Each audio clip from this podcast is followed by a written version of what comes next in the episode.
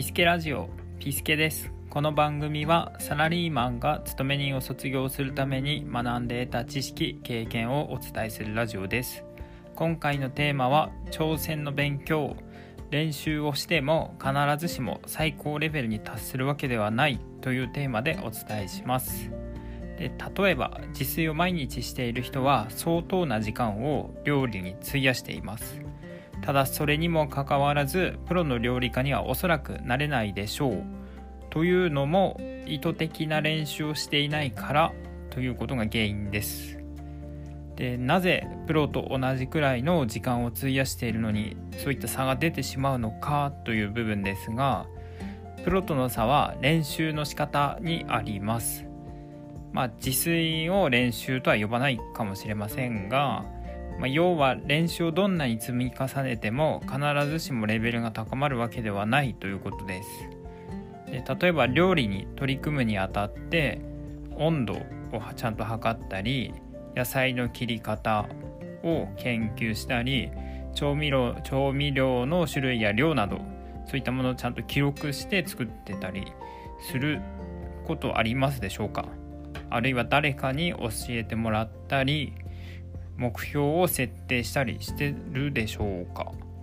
でこんなことを自炊レベルでは絶対に考えてないと思います。でこれと同じようなことを例えば仕事や副業や人間関係でやらかしてしまってる可能性があります。で意図的な練習をしなければどんなに時間をかけても上達しません。で漠然とブログを書いていたり漠然と YouTube を撮って動画を上げていたり漫然と Twitter で発信したり。まあそれらを行うことでどこの目標に向かっているか。毎日どのくらいの量をチャレンジすればいいのか。過去のものを改善したりしているかといった反省まあ向き合って、うと、改善をしていく必要があります。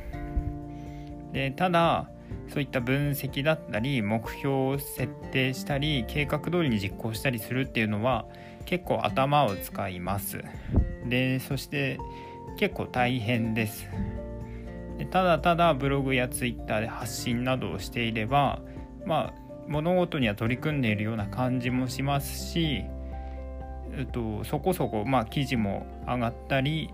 ツイッターで発信もできてる自分なかなかいけてるじゃんって思えることもあるので、まあ、ついつい意図的な練習を忘れてしまいがちですだからなかなか上達せず自分にはセンスがないとかタイミングが合わなかったなどと言って上達しないのを改善しようとしないまま結局やめてってしまいます。ということでまとめですが意図的な練習は大変ですがだから上達するっていうことも言えます。どんなに量をこなしたりしても漫然とやっていては結局時間の無駄ということを認識して常に常に意図的な練習を心がけることが大事という話でした。今日はここまで。